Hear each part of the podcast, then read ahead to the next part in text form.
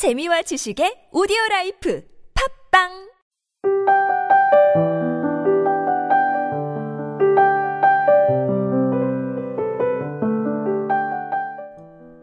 예전에는 떠날 사람이라고 생각하면 정을 주지 않았다.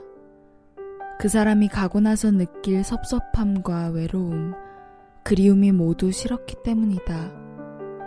하지만 이제는 떠날 사람이라고 생각하면 더 많이 아껴주는 법을 알게 되었다. 함께 있을 때 즐겁고 행복한 것이 얼마나 중요한지 알게 되었기 때문이다. 그리고 어차피 모든 사람은 떠나니까. 김지연 혼자 산다 재미있다 중에서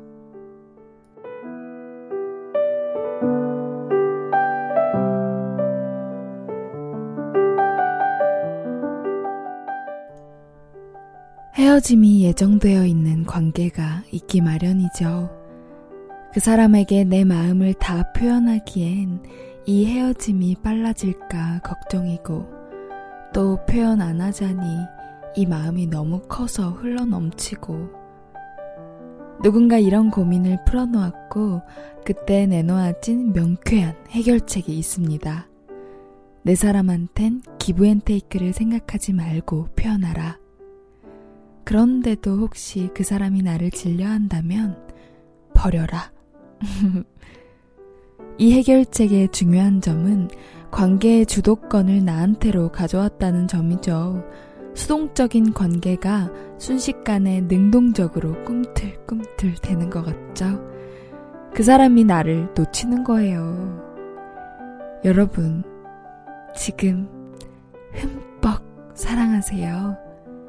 예정된 헤어짐이 자꾸 눈에 밟혀도 함께 있는 지금을 축하하자고요. 선명한 감정이 나를 잡아먹지 않도록 표현하고 좋아하고 혹시 헤어지게 된다고 하더라도 예의 있고 품위 있게 그렇게 좀 하자.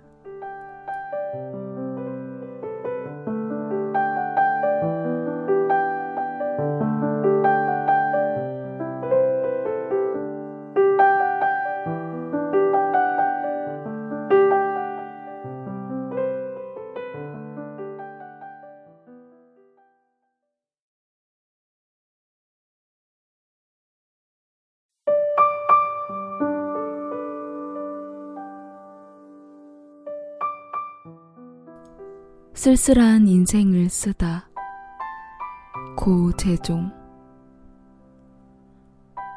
매일 하루 분량의 나를 창조한다는 어느 작가처럼 매일 하루 분량의 핏빛으로 이글거리는 것들이 늦가을 저녁답 싸늘한 장광 속의 억새처럼 무장무장 무너져 내리는 그 쓸쓸함을 노래하랴 한밤중이건 수업 시간이건 가리지 않고 한 달에 무려 3천여 건의 문자 메시지를 치는 소녀들의 시절에 나는 나를 지우기 위해 글을 쓸까? 삼류 인생에나 적합한 삼류 소설 같은 게 드러내는 바로 그 오줌색 종이빛깔을 닮은 삶의 내력들은 늦가을 강변 노을역을 향해 긴 울음의 목을 쳐드는 황소의 바리톤 하나 정도는 건졌으련만. 좀처럼 익숙해지기 어려운 세계 속에 홀로 남겨질지도 모른다는 두려움으로 매 10분마다 자기를 출몰시키는 소녀들의 시절에 네가 보고 싶어 울었다는 심파극의 독백 같은 것이 더욱더 절실해지는 인생의 경우도 있는 법. 네가 보고 싶어 울었다고 쓰는 순간 나는 하루 분량의 고독을 창조한 것이려니. 밤이 치르게 순수한 힘으로 죽음의 첩자처럼 고양이의 형형한 눈빛을 방사하는 만큼은 꽃 다 졌다고 우는 한 사람의 세월을 몰래 쓰리.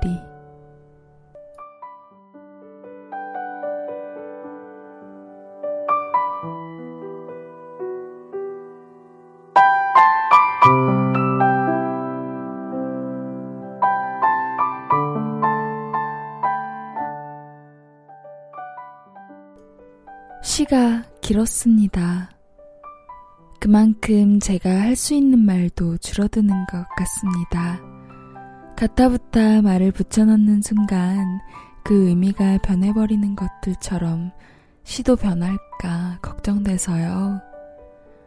사랑도 우정도 모든 것은 변하기 마련인데 왜 이렇게 변하는 것이 두려운지요. 우린 쓸쓸한 인생 마다마다 절실한 추억을 채워넣기도 하고 심파극 같은 감상에 다시 하하 웃음을 채워넣기도 하죠.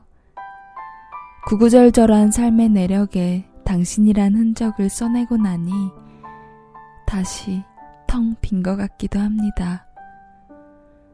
하고 싶은 말은 많았지만 마이크 앞에 앉으니 쓸쓸한 인생을 써낸 시 앞에서 말은 아끼면 아낄수록 좋을 것 같아 줄입니다. 15분만 다시 들으셔도 전 좋을 것 같은데요.